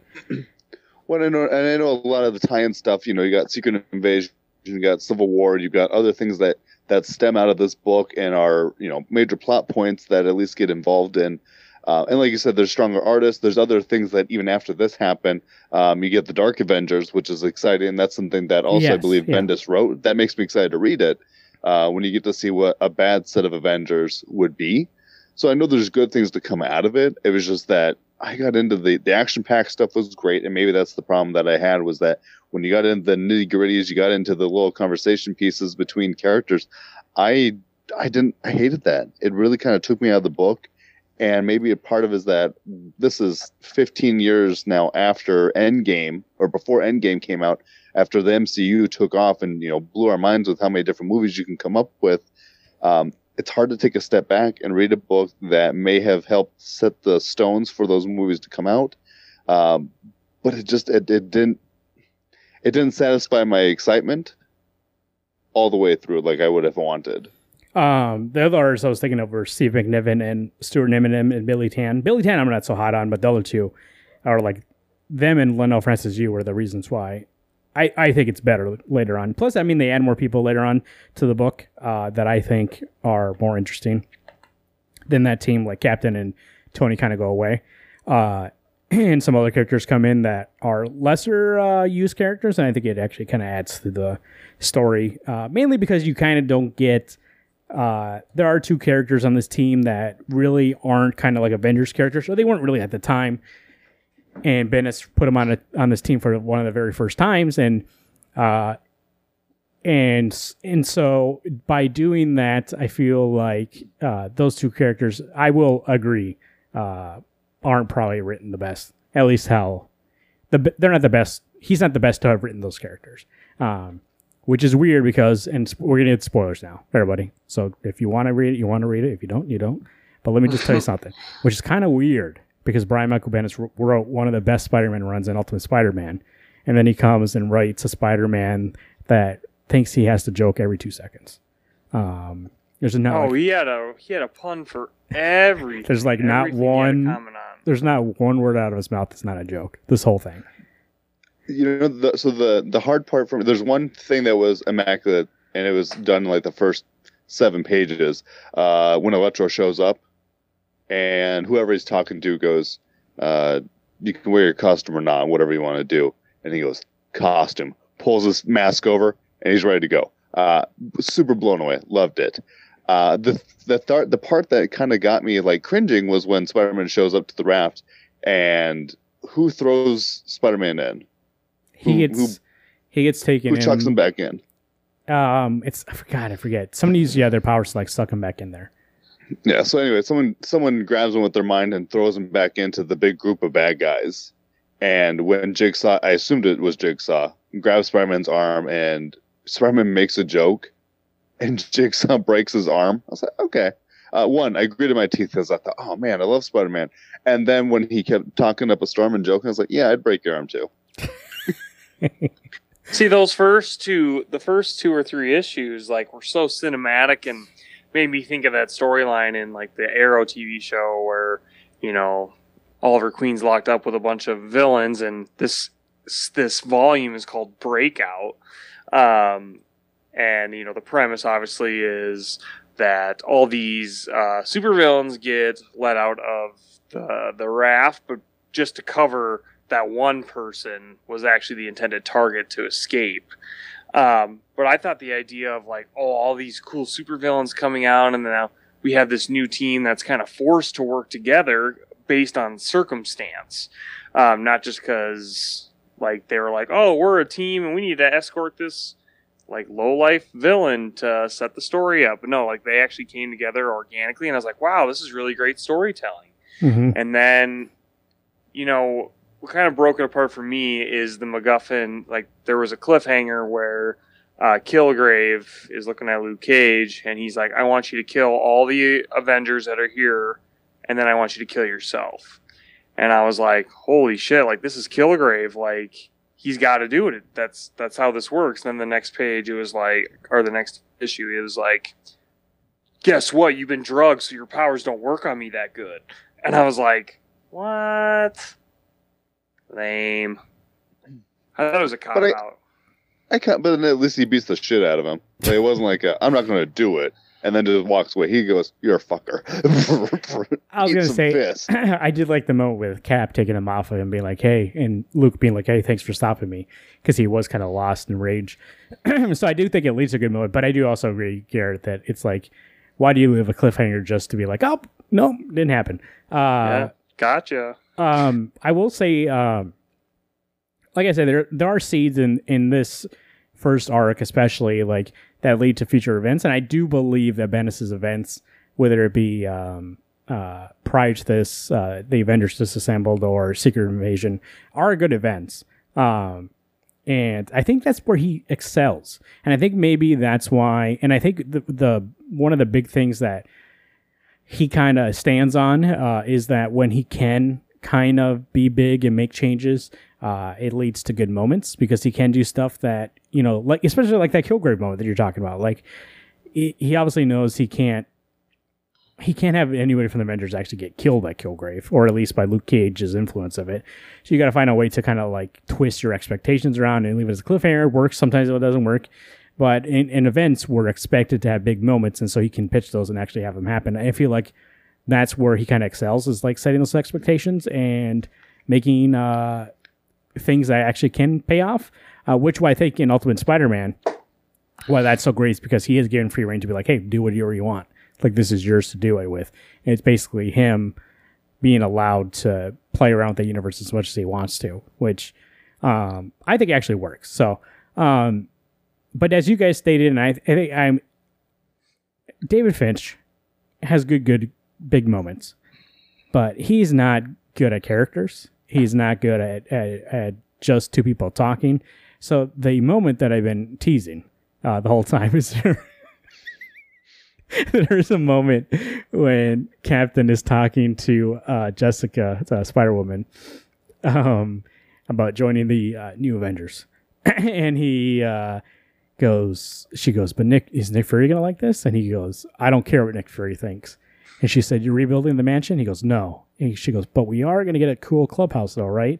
And he kind of looks down, and then there's just a panel of him looking up like a fucking goof, like the biggest fucking goof in the whole world and like that's the way he reacted to tell her, "Yeah, we're gonna get a cool mansion, bro." Um, and I was just like, "What the fuck is going on?" Like, I, I, can definitely tell the moment they're gonna go for. It. Like he he wants them to smile, but like, eh, you don't know what we got. Like we definitely, I mean, they definitely got uh, Tony's uh, little penthouse to work out of, and that's what like he's supposed to be excited for that moment, but he just looks like a goof. And there are a lot of moments where you're looking at somebody's face, and you're like, "Is that the same character?" like uh, this two things ago because like when he puts on the captain mask his face is really thin and then when he takes it off all of a sudden he's this big bulky kind of uh he kind of even looks like Guile from Street Fighter um, for some fucking reason, and it's kind of like that's not the same. When you put on the mask, all of a sudden you look thinner. Like how does that work? Uh, if anything, you should look uh, fatter with the mask on. Um, but I don't know. Yeah, I mean, I, there's some moments later on in the Savage Land where the dinosaurs are attacking them. It looks great too. But a lot of the moments, especially there's a scene issue five, four, um, where they're captured, and it's a lot of dialogue, um, and it does not look good. I don't think there's any panel in that whole exchange that looks good. It uh, doesn't look good, and Wolverine is boring as shit. oh, I was I was fine. I was fine. I was looking for Glob, and Glob was talking to Kyle Lacos, and then I was just chilling here, and then I fell asleep, and then I got hit, and then I woke up, and then yeah, that's why I'm here. Why are you here? Well, remember, I because I had I, I, had to find this guy that I was just like, oh, you're fucking kidding me. He said it like twelve times, and he's like, yeah, I just woke up from a bender. Life's not going too well, and then like, here's a recap of what's going on in the X Men in case you wanted to know. You know, I'm like, holy fuck that whole issue i it took forever to get through you know what's funny well, also even, the, even, that whole page he's he's complaining about jessica stabbing him with his own net or with his own claws yeah um uh you know what is funny is that um not funny but uh it, it definitely is a, a, a, sign of the times. There's a lot of like superwoman a uh, superwoman spider-woman is the only girl on this team and there's a lot of sexist stuff that happens to her from spider-man like one of their big characters, and you think that like the like there's some comments that he makes towards her about it, like how she looks, uh, and it's just like really Marvel today would not let Spider-Man say that stuff, and so it's kind of no weird that he's like the pervy. He's not even a teenager. He's an adult here. It's not even like would they morph him back to a teenager. He's an adult. He's a teacher. Uh, the guy has a wife, and he's like making these comments. It's so it, it feels so weird to read it back and read that um, because there's no way that would fly in today's uh, world, um, at least in in the Marvel kind of uh, uh, uh setting. Um, okay, wait before you change subject. Speaking of that, like in the issue, like it's issue five again, the worst issue ever, where they're all naked and being held up, and then like, or maybe it's issue six too, but like there's a big explosion that happens and they get released. That panel and they get released, like Jessica like falls on Luke Cage butt ass naked. And I like looked at it and I was like, Jesus Christ, like they're like they're like touching parts. Like what the fuck? like I was so shocked. they definitely got like, their clothes on just- fast. it looks like she's like sitting on his shoulders. there's def- they definitely get their clothes on fast. Like it's literally like a panel. It's not even like a panel where it kind of like goes away for a while. There, there's literally, literally no moment between them. But all of a sudden they're wearing clothes, and you're like, I don't even know where they got their clothes from. Yeah. Did the armor have it all? And That's what I was he's gonna like, say. Was it just your suit. was it just right below them? And it was like, oh fuck, here's their clothes right down here. Um, yeah, it really is. I mean, I don't know. I I do definitely, like I said, I definitely know that it gets better, and I definitely know that this one started strong. I forgot the any. Here's the here's the uh, a rule, kind of for Avenger stories. If it's in the Savage Land, not gonna be good. Um, I hated it as soon as they went there. As soon as they went there, I'm like, oh fuck, here we go, dinosaurs. No. Like that. I feel like I said this before in the podcast. On like, uh, I think it was uh, Superman when they went to uh, what is it called, Dinosaur Island. mhm. I Yeah, feel like yeah. that's the biggest cop out in storytelling. They're just like, man, how do we progress the plot? Oh, I know, dinosaurs. Like, no, no one wants that. I definitely also do feel like, like I said, there are definitely seeds to future stories that I find most interesting. Um, I mean, the future stories, and to see them here, it kind of is like, oh, like I feel like seeing those seeds now, reading reading this now, and seeing that make it more interesting to see where it goes and see the little hints that he drops, than actually just reading it straight up. So, um, do you guys want to know a spoiler? Yeah. Uh, so obviously in issue one, somebody's talking to Jessica, and she's been given information to uh, sh- uh on Shield, and now she's going to be joining the Avengers. And she's talking to somebody, and she's like, "Well, that's going to be more like the uh, that we only had a deal for Shield. Avengers going to be more money, and all that stuff." And we're like, "Oh, who's she talking to? Is she a bad guy? Like, what's going on here?" And this is all leading to Secret Invasion because the Jessica Drew on this team is not Jessica Drew; it's a Skrull, uh, and she's been a Skrull for a while. Like as soon as she was she was brought on board to like infiltrate Shield, and just by circumstance and fate, she kind of get is forced to be on the Avengers. So like, there's a lot of the story is like how she tries to be a double agent, and then eventually they find out that she's not actually Jessica. And then when they find Jessica, she's been held captured by the Skrulls for uh, years and uh, has uh, a lot of mental and physical damage done to her. And it's and then this new Spider Woman, when she comes back, is actually about her trying to get over all that stuff. But this Jessica is not Jessica. So this one's a Skrull? Yeah. Damn. So That's crazy. That's cool storytelling. I know that's what I'm saying. Like that is the cool knowing that when you're reading in that context that like there's little stuff where she's trying to like she doesn't you can tell like during that scene she doesn't want to be an Avenger. She's like fuck, but she's like I can't just be like no because Spider Woman would say yes it'd blow my cover, and she obviously like was didn't want Matt or Luke Cage going to the raft. Like she's like, well, I guess I got to show them this thing. Like you can obviously tell there's things where she pushes back, and that's why she's pushing back because she has a mission, and they're kind of fucking it up. But she has to like go with it, otherwise they might get suspicious. And then you see scenes like in that first issue, which is very brief. It's like two, three panels of her just being like, yeah, I'll, like, and you can forget, like, you can easily forget that by the time you get issue five, that it's like, oh yeah, she did was saying that shit. So like, I should be suspicious of her. Um, but yeah, there's a lot of like that re- when you read this in that kind of context, that she's like, well, she's not really her. Um, it is kind of weird. Like you said, Alex, when she stabs Wolverine in the neck, and he's she's like, I had to self defense, and then later on you're like, really though? Like, was it self defense, or are you trying to kill somebody here? Yeah, he just woke up from a nap. but you know, don't that's the one worry, thing- he had enough energy for a five to six page monologue. So After he got stabbed in the throat, Yeah, he he, still some- talks and goes, "Oh, hang on, I'm still healing." Shut up, then. Let it heal. Uh, so the one thing that kind of bothered me was when they're on the Savage Lands. One, that whole scene is ridiculous. But Captain tells Wolverine, "We're not killing anybody." And no offense, when you throw that mighty shield at someone's face, you've broken their jaw. And if you hit him right, you're going to kill him anyway. I, I don't. I understand. Captain's got rules, and he even tells us in the book. He goes, you know, I haven't killed anyone since 1942, back in World War II. One, I'm sure you've killed plenty of people. One, you were there, and since you've been unfrozen for 10 years. I didn't. I don't like the the putting the leash on Wolverine. His job is to kill people. That was what he was bred to do. And when you're telling him, hey, hold it back, bro. You don't tell no animal to stop killing people. He just does it. You know which character I did really like though, um, and I think it's because he's not so freaking jokey the entire time. Is Iron Man, like Tony Stark, Iron Man? Like I felt like yes, I get it. He still has some puns and he still has some jokes, but he's way more like He's more cocky than he's quippy. Yeah, he, he's more cocky and like he, but he's intelligent though too. It's not Mhm. like well because I because I own. He's not like Bruce Wayne arrogant, you know, or like you know because I own the entire bank or whatever. It's just like he explains how it is. And he, the humor comes from his cockiness, but not from him being a douchebag. Yeah, I mean, I mean, I think that's the. If anything, we, we were talking. I mean, Alex brought up the MCU. The the worst thing that that MCU did was change that character.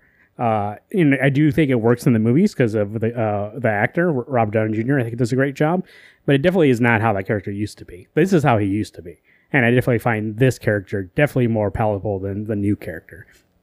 Mainly because I think the joy of that Tony Stark comes from Robert Jr- Jr.'s mind. And when people try to write him, they don't know how to do it. Like, there's no way they can recreate that. So it just comes off kind of like Spider Man in this comic, where it's like, shut the fuck up, dude. Like, I like Spider Man, you're a smart dude. Like I said, the dude's an adult. He's a teacher. He's a husband, and yet he's still making jokes like he's in high school, and I just don't understand. Um, and which actually might make more sense why Bendis writing him as a kid is better. So, I got I got two questions. yeah, If would Spider-Man Spider Sense know that Spider Woman was a Skrull? Uh, not if she's not- only only if it is in gonna like put him in danger. Yeah. Okay. Okay. And they so she do wasn't going to attack explain him, that. so there's no reason for it to go off. They do explain that in Secret Invasion. I forget why. Um, God, what was it? And secondly, wouldn't Wolverine be able to smell that she's not No, her? no. See, they But do I guess he explain. doesn't that. know what she smells like anyway. Oh, yeah, he doesn't know her. That's probably. Remember she- that he said that. I can recognize your scent. That's why he attacked her. yeah, I didn't So he- recognize 'cause who he you didn't were. know what she smelled like. and then he said, uh, "Yeah, I don't think I've ever smelled you before." Um, that's what I'm saying. There's, there are seeds like that where you're like, "That's why he fucking didn't know who she was," and that's why she like literally, she is able to control his hand. Why didn't she just stop him? But she stabs him in the neck. Like, yes, she thought he was going to kill her, but like, if you have enough power to turn Wolverine's hand back to him and stab him in the neck, you have enough power just to hold it there. Um, Yeah, didn't she like venom tase him in the face and then stab him? yeah. That's what I did too, I guess. I went. Now you're dead. good, good. Um, hold on a second here. I got, I your information. Uh, when they shapeshift, do the insides stay the same? Somebody asked. Um, I would feel like no. pre secret uh, secret invasion is fairly easy to tell. Um, hmm. I'm not sure. It doesn't actually say anything about them smelling. Just says in Secret Invasion, which is true. Reed Richards makes a device so that way they can tell who's a Skrull and not. Um, yeah. So, anyways, it was my pick, but honestly, five.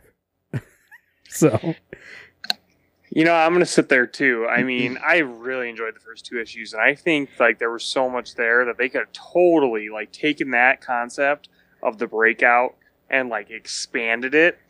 But they rushed so far into whoa, 42 villains escaped, but we're looking for one, and then the one we found is the most boring fucking supervillain I've ever heard of, and then and he's got this really complex backstory that nobody cares. and then Alex gets mad because later on he says forty four. Oh, Okay, yeah, so that, I was gonna say I had two gripes. In uh, issue at the end of issue three, when we get to the penthouse, it says Stark Tower established 2004. Literally, the start of issue four or five, whatever it is, Stark Tower established 2005. Okay, those are definitive years. It's not like there's a adjustment that may have happened. You're either built this year or you're not. It bothered the crap out of me. Same with the the whole first four issues. 42 villains got out. Blah blah blah blah blah. Uh, then one other time, yep, 44 of us got out. Okay, who the hell got out that they didn't know about that they did not pull up on that screen? Um, so I had an explanation, but I also have probably the real reason. Uh, the person who they went to go find in the Savage Land, they didn't know about him till after the fact when they saw that he was missing in the file. So maybe him, but he also was talking to him. So it's kind of weird to say there are 44 people who escaped and be like, well, you're one of them. So, you know, but, um, uh, no, there's 44. He said there's 44 villains that you helped escape. So it was weird in a weird way because I was also looking at that being like, what?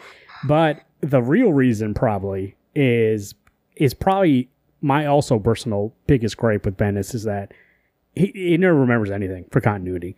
Um, uh, not even his own stuff. And so, like uh, before this with Avengers Disassemble, there was a big controversy uh, because each there was a lot of characters, Thor, Spider Man, uh, that were part of that kind of story. Um, and even so much in this, like, and he totally ignores whatever happened in their own books and just did his own thing. Uh, not even to a point where it's like, hey, we're writing at the same time. Like, I can't, I, I don't know what you're going to do. Like, they were established things that happened, and he kind of just like, yeah, I don't want to write about that, though. Like, that's not true for me.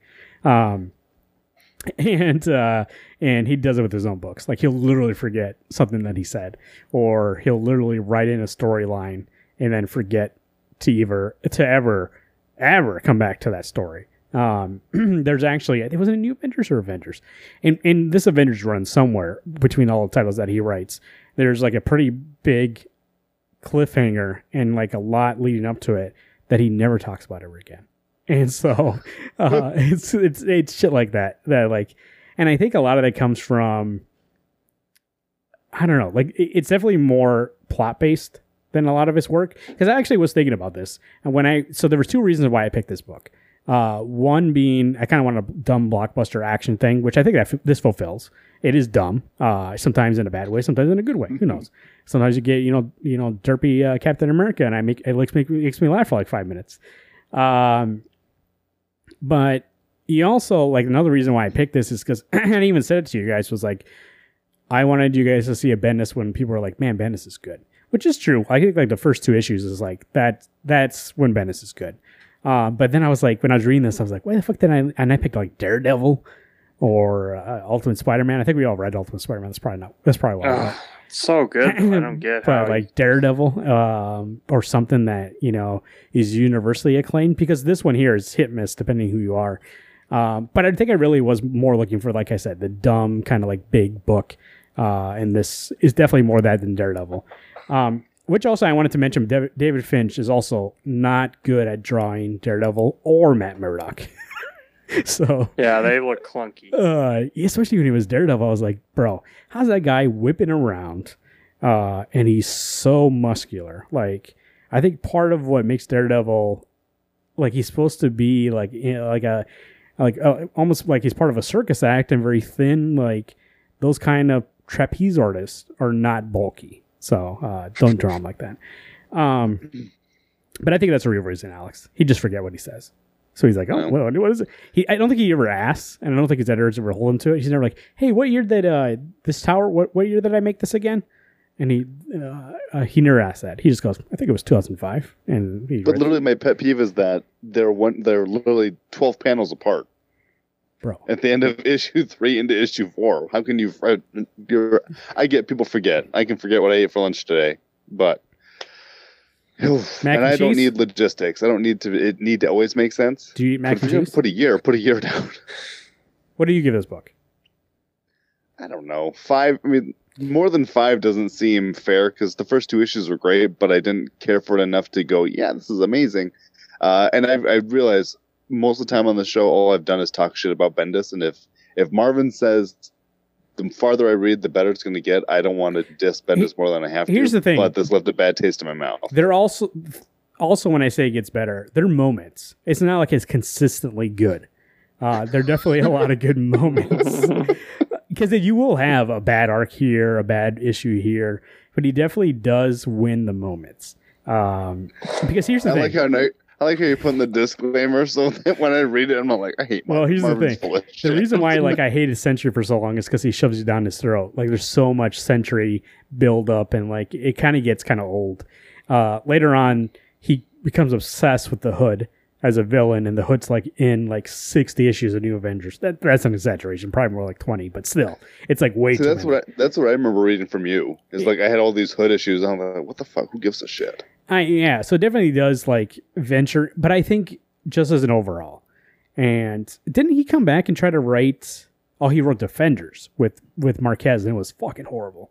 Oh, Um, so bad. it was so bad, uh, and which actually kind of reminds me of the last couple issues of this. Uh, I don't think actually, I think Defenders was worse, obviously, um, uh, but I don't know. It, there definitely are good moments, and I think that's also why his events work out because they're a series of moments. Uh, he's definitely good at hitting those kind of things. I don't think he's ever really great um, besides Ultimate Spider-Man and Daredevil, like about the small moments. Uh, he definitely, uh, you guys listening to the show right now won't hear this until Siouxpercon online, but we did a couple interviews recently. We definitely did talk about not forgetting to uh, remove the quiet moments and the moments that are character building. And I think Bendis just ignores all those. Um, at least in this in this Avengers kind of run, it really is kind of like, hey, like Luke Cage, Luke Cage strong, he fights. Spider Man funny, and and really they don't deviate from those kind of characters at all. You know what I was hoping for is during Wolverine's monologue that Hulk would just bust in there, rip him in half at the waist, and say, "Shut the fuck up." But I will agree, Alex. Kind of what you're saying, and based on my score, like I say five, I definitely could go lower. I definitely could be convinced of lower. Uh, I definitely cannot be convinced of higher. Um, but it definitely those first two issues are so strong. I feel like a five is good, and that's mainly based on my optimism for how good the first two are. Uh, and somebody might like the last three better than I did, but and there there there are every once in a while good moments um, in those issues. Uh, not really that many to remember. Um, but I heard there's every once in a while I'd be like, yeah, that's a good panel. That's a good. Thing. Like the, I think that when they were fighting the dinosaurs, there was like a good splash page. Uh, and um, I know anybody listening to this right now is fucking sold on this book. I would be.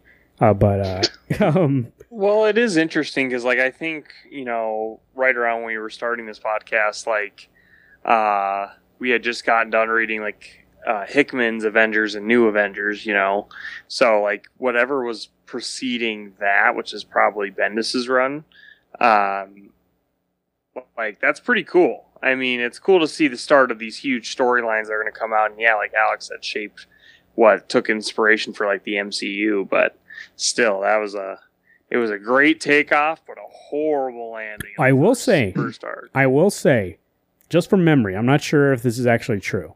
I will say from memory that Mighty Avengers is worse than this, and Dark Avengers is excellent. So, um, That's also by Bendis. yeah, they both are. Um, actually, I think Mighty Avengers was him. Is it him? I don't remember. I think it is him, and then he kind of like he does drop it after a while, and he just does Dark and New Avengers. I don't remember. I think he definitely does start it though, but I definitely remember not liking it at all. But Dark Avengers is really great. I think. Um, mostly Um, because his the- characters are interesting. So So there's one thing that I enjoy when I read any uh, superheroes going to a jail, like when Rorschach says to the bad guys when he's in the jail cell and he goes, uh, "I'm not stuck in here with you. You're stuck in here with me." Uh, I want more of those things to happen. Like when I play Batman Arkham Asylum, that's all I'm thinking about. I'm not stuck here with you dudes. I'm gonna kick the shit out of you. You're stuck with me. Uh, obviously, Spider-Man didn't get that memo and got the shit kicked out of him. Oh Bendis, Uh, I'm gonna I'm gonna give this a five. I just want to hadn't- I hadn't say think about it. Bendis does start Mighty Avengers, but then he leaves. Um, let's see here. Looks like he leaves. When does he leave? He starts it, and then Dan Slott takes it over. Who wrote the last like Who wrote the last set of Mighty Avengers? That one had like Luke Cage, Al White Ewing. Tiger. Al Ewing wrote those. Al Ewing? Yeah, Oh, I've got that one to read. that or I like too. I think actually you, you got the whole thing, Alex, but I think I got like the first issue, and I think that was good. Um, but like I said, uh, it, it, it- it's okay. Like I don't know. It make, it makes me want to read other Avengers. It definitely fulfilled what I wanted to do. Or to read this one, I mean, that's kind of like to finish out. this reminded me of the kind of risk you take when those blockbusters come out in the theaters. It's like, is it going to be good? Is it going to be bad? Is it going to be dumb fun? Is it going to be, you know, actually interesting fun? And uh, we took the risk and we rolled the dice, and you know what? We got a little bit of both. So, um, I think we had a lot of good stuff out of this. Like I got certainly a great picture of Captain America, going to be on my new background, and uh, we got some good action in the first two issues. We got introduced to uh, Booty uh, Spider Man, and uh, we uh, got uh, a Wolverine, like Garrett had said, uh, maybe uh, the worst one you ever seen. So. Definitely he- the most talk, talk. He talks so much, and then I like how every like couple sentences he had to go puh. Like I'm like, are you spitting? he couldn't talk.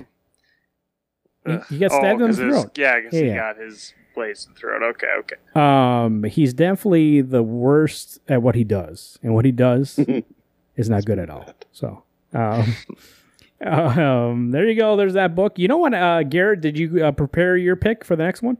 Fuck no, I didn't because Oh. I, I was I forgot to ask who uh, who's doing next. And I was just thinking. I'm pretty about sure it's that. you, who did Fatal. You did Fatal, Alex. Me. Yeah, me. so it's Garrett's Garrett now. You know what, Garrett? Yeah. Save it.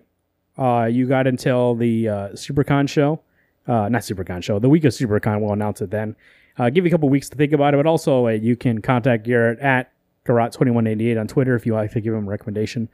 Uh, but I'll give you a couple weeks to think about it. We don't have to announce right So, away. so what, do- what do we say the next couple weeks then? yeah, we'll just postpone. We'll say it's coming up. We know the date. It Happens every quarter. Yeah. We just don't know the book. So, Well, Uh, like- okay, I'll try to come up with a good one. uh, well, if, I not, mean, if you can got come it, up with one Yeah, next yeah. week, that's fine. Oh, I'll have one. I'll have one. I'm just saying you don't gotta be rushed.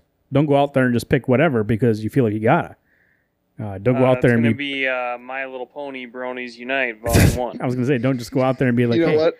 I would I would read that just to be like, you know what? Let's let's broaden our horizons. Uh, see if we can shit on that as much as we to shit be on this to be fair to the Bronies, uh, might be better than this. What we read, um, that's I true. might actually laugh more. I, it, it, did Bendis expect anybody to laugh at those Spider-Man jokes? That's what I want to know. Did he actually think that was Oh funny? Any of them? I don't think I laughed at any of it. Um, which is weird too, because sometimes the bubbles are like too close together, and you kind of got to do like a little uh, look to see where the the line goes to who's actually saying it. But I knew when Spider-Man was talking. I knew if it was something fucking dumb and it rolled my eyes, it was Spider-Man. So Well, It's just it was whining all the time. He's just like, oh, I can't believe we're walking this far. Uh, can I ride in someone's back? And I just want Wolverine to turn around and stab him in the gut, going, "Shut up." I mean, Wolverine talked too much in this book, but shut up. Uh, which is funny because this is around the time when Spider-Man was at its best. So, uh, it's hilarious. Remember, it's during that brain trust. Remember, I gave you a bunch of those comics, Alex. It's like Yeah. some of the best Spider-Man, and then you go to Bendis, you're like, "Who's the fuck is this guy?" Uh, would, would this have been uh, like the Gauntlet time? Or is uh, this a little no, it's prior? like two years prior. Okay. Yeah, well, don't wait. He gets his comeuppance in two years. He gets the shit beat out of him. So, uh, Again. Last mean- thing I'll say on this though, also when Jarvis came in and he just looked like he was beat the fuck up. He's like, I guess I'm coming out of retirement. And he, his Oh, I will like- say the only thing that made me laugh Spider-Man related is that scene when he just pokes his head at the top of the panel and then you just never see him again. He never says anything. For some reason, that made me laugh. Him just going, oh, looking in and then leaving. Um, you know what? I think I just like faces. That Captain America's face, you know, uh, it makes me laugh. So, uh, Wednesday Comics 605 at gmail.com. Go ahead and email us uh, when you catch up with this book. Let us know what you think. Uh, you know what? Send your feedback in anytime. Doesn't mean just because we moved it up and you still are reading it doesn't mean you got to wait on that. So 605 215 1849, the phone number to leave your voicemail. Um, uh, quicker and probably easier way, WednesdayComics.com. Go ahead and click on the message button. You can leave a message there. Uh, you can also find us on Twitter at Wednesday Comics, at Garot2188, at Alex underscore, nope, Alex Prostrollo, and at Marvin underscore Salguero. That's S I L G U E R O. And Prostrollo is P R O S T R O L L O. Um, Very good. uh, that is very good, especially on tonight, right? tonight, I, I Yes. fucked everything up. I didn't fuck that up. Uh, you can also go to WednesdayComics.com and subscribe to the show. Uh, subscribe to the show on very different uh, platforms, but no matter what you want Spotify, Stitcher Radio, Google Podcasts, Apple Podcasts, whatever you want to do, it is on there. Uh, you can also go to the website, uh, WednesdayComics.com, click on the link to go to the merch page, buy some merch. Uh, where that, like I said, winter's coming, baby. Like Alex was saying, you know, maybe you gotta get get a nice long T-shirt, right? A long t-shirt is good for the fall, and you know, on a hot day you roll up the sleeves. You know, on a cool day you roll them down. It's very versatile. Um, you can wear it wherever you want to. Uh, also, when you're on there, like I mentioned before, uh, it, by the way, like I said, don't be pressured. But if you are a billionaire and you want to fuck around with Garrett, there's a donate button. You donate a thousand dollars. He gets a fucking branding. I'll record the whole thing, uh, and uh, it will be the best day of my life. So uh, he already said he would do it. The thousand. I by the way, by the, size. by the way, the thousand dollars goes to however much this thing costs, which can't be that much. What 100, 150 bucks? We can just go to a farmer and get a apply for twenty bucks. Hey, Alex. friend or You gotta get- friend. You got to get a metal. uh, I was Superman gonna symbol. say, I was gonna say, let's just get a metal Superman symbol and I'll heat that shit up. We'll put it right in his chest. Okay, Uh, no, I will not let Marvin brand me. I, Nah. I want a professional, Professional, brander yeah. It could get infected. You're right. We gotta go professional. Uh, Regardless, your skin is going to be burning.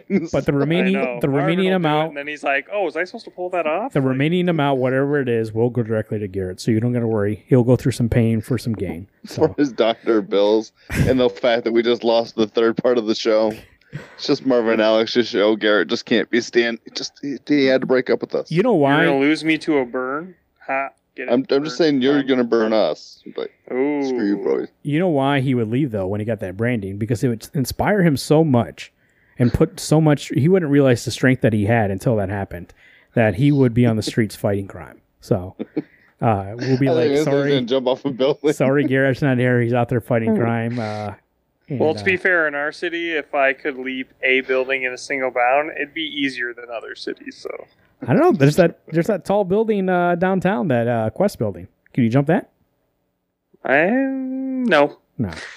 But one that has like a low roof, maybe. But what about the roof to the comic shop? RainbowComicsandCards.com. Definitive source for all things comics. You know, go there, I get your might, I might get stuck up. board games, pop figures, and Garrett jumps on the roof. So Sometimes off it. I think I'm gonna my uh, son there. He's uh, really big. He's, you know what? Actually, he's, he's at an age now where, you know, I mean, I didn't force anything on him that he didn't like to like. I, when he watched cartoons, he watched what he want. He still does. Um, for instance, Peppa Pig. That was not my choice at all. Um, every once in a while, though, you you know, you throw something on, hoping he like, oh, is interested in it. Which recently is SpongeBob. But at least for the last year or two years, it's been superheroes. He likes superheroes. And so uh, uh, for Christmas or birthdays, he always wants some sort of superhero toy. And so I think I might bring him into uh, the old Rainbow Comics and Cards uh, actual brick and mortar. And they got all those pops. Maybe he haven't, they're not that expensive, ten bucks. I'll, you know what? I'll take it. They have Uh. so many. And they have some of like the really big ones too. The only thing about me bringing him in there, I think it would be like overload for his little brain, of being like, "Holy shit, how many of these are there?" And I think he might try to convince me to give him three of them or two of them, and I'll be like, "Nah, bro, one." And you know what he always does? He'll always get a toy, bring it home, play with it, probably like an hour, and then be like, "Fuck, I wanted that other toy." So he'll be like, "Hey, I wanted that other toy." And I'm like, "Dude, you you literally picked this up. there was no force. And you brought it home. You're playing with it. Like you can't just return shit. That's not how stores work. So uh, unless it's broken, uh, and even if it's broken, good chance. so he Uh, goes back and rips the head off. It's broken. Is that all? Oh, roots of the swamp thing.com, your definitive source for all things swamp thing. Uh, like I said, uh, I actually I think that's public knowledge now. So if you go to siouxpercon.com or go to siouxpercon's uh, Instagram or Facebook page or Twitter page, you can see announcements there about who we interviewed. Uh, those interviews are in the can. Uh, they will be coming out part of Siouxpercon Online 2020, the first weekend in October, the third and the fourth. Is that it? Um, you will see those interviews. They are video interviews. Uh, we do them with Rob Guillory. We do them with Ron Marz. We do them with uh, friend of the show, Phil Hester. He's been on the show before, uh, the live show. You probably didn't hear him on this show because we did it live in person, but that one's recorded for you. And then also uh, Phil and uh, Ryan Cody uh, got together. and We did a family tree panel uh, which was very great. So if you want to learn more about Family Tree, which we've talked about a lot on this show, which actually was exciting for us because we really enjoy that book, and so it's good to kind of talk about that book. Rob Guillory's uh, Farmhand, uh, uh, uh, Alex and Garrett love, and it was good to talk about that book and Rob's uh, kind of Chew process from when working on Chew, how he's involved with the new one, and how like he works, and actually very inspiring to hear how he kind of keeps on with his work and keep uh, kind of uh, what do we call it organized i guess Uh, motivated. Or, organization throughout the madness. Yeah, Yeah. so- Staying motivated. Uh, it actually was when he was saying that I was like, yeah, that is right. Like, bro, you just need to be doing it for a little bit and then you get into it. But anyways, you want to hear more about that? Siouxpercon Online 2020. Uh, I do know once again it is all for charity, so I do know there's some sort of cost for the online con, but it all goes to charity. Uh, it's going to be They uh, they announced it's free actually. oh Um, so the con is free, but yeah, obviously donations are welcome because and all donations will go to charity. You know what though? I'm charging five bucks. You get on there, you give them five dollars at least minimum, and it's free. You can Yeah. walk in, but Yeah, I mean, there's a lot of great content, and like you're definitely. hey, I paid five you bucks for our interviews alone, so um, they were fantastic. We learn, if you want to learn more about Farmhand uh, and Garrett trying to get some spoilers out of, of Rob Guillory, go ahead and listen to that. Uh, and Yeah. Rob saying, "What the fuck, dude? You can't you can get this info out of me." Um, he didn't say that actually, um, but he uh, might as well have said it. Um, if you want to hear. Hey, I tried, everybody. I tried. if you want to hear uh, Phil Hester uh, and us talk about um, his work, uh, why Swamp Thing uh, tends to not work out. Uh, speaking of, that's what I was saying. Speaking of Swamp Thing, RootsOfSwampThing.com. Phil Hester is a big Swamp Thing kind of guy, and we do talk about for a while, like, is a dude that is kind of like, uh, does a lot of break checks, right? DC always tries to push him, and then how do you else, let's, let's go back to the drawing board. So we talk about that for a while. We talk a lot about, obviously, Family Tree and the Family Tree one. And then Ron Marz, uh, just was announced for Endless Winter, uh, the DC event. We talk a lot about that uh, with Ron and get some insight into that. Once again, also, you know, we try to get some spoilers out for you guys. You know, try to you know get enough. I think we got some good insight into it. I'm not sure how much of that is public, uh, how much we let them talk about it, but I do think the creative behind it and where him and Andy Lanning, the people writing uh, Endless Winter for DC, uh, where their mind kind of was and where it's kind of their process. I think it actually is a l- very interesting information. And uh, uh, like Garrett said, a lot of good things coming out of Siouxpercon. Those aren't even like. I feel like we got some great guests, and looking at the full list, there's a million great guests coming on that on that uh, convention. It's it's a pretty impressive list for a pretty small con, and I don't say small in a condescending way. It definitely is something very local and definitely put on, you know, out of the goodness of everybody's heart. It's for charity. Uh, it takes a lot of work. It takes a lot of you know uh, uh, manpower and hours to get like going, let alone to pivot to an online thing. You know, you work towards a physical in-person con, and then have to pivot at the last second and make it online and make it all work. So I know I've been impressed with working with Siouxpercon uh, on doing these. I thought it was very professional, very organized, and uh, the least we could do was uh, chat up some of these people and get some good information. So uh, siouxpercon.com, siouxpercon.com. Go there and, uh, like Garrett said, look what is uh, going to be coming up and uh, subscribe to their social medias and uh, get ready for some good stuff. What were you going to say, Garrett? What? I thought you were going to say something. Oh no, I just laughed at what you said. Like I said, Good if you want to hear Rob tell Garrett, quit asking me questions about farmhand that are spoilers. Go ahead and listen to this interview. No, he doesn't say that. Um, and you find it funny though, like one of your questions, he was like, "Nah, I can't tell you that." Uh, I was like, "Yeah, that was, that's the first one." I don't think we. But that's because I was guessing some things right. I'm pretty sure, and you, like I said, you can go ahead. Right now, it's on a hiatus, so this is going to be still a spoiler when it comes out. Uh, you listen to that interview and look at look at his face when Garrett asked that question. I'm pretty sure Garrett was on the nose or on the target. What do you call it? Bullseye. And so uh, Rob got a little scared that maybe Garrett was hacked into his computer and read all his stories. So, uh, read all the story. you know what? Fantastic show. I think I like the the looseness of this episode. Uh, I definitely was uh, um, all over the place. So, like I n- mentioned, uh, my sleep schedule in the last 24 hours has been insane. Uh, but that's kind of how we like it, baby. You know, you're all over the place sometimes, and it helps you keep on track. You know, you go left, you go right, you go straight.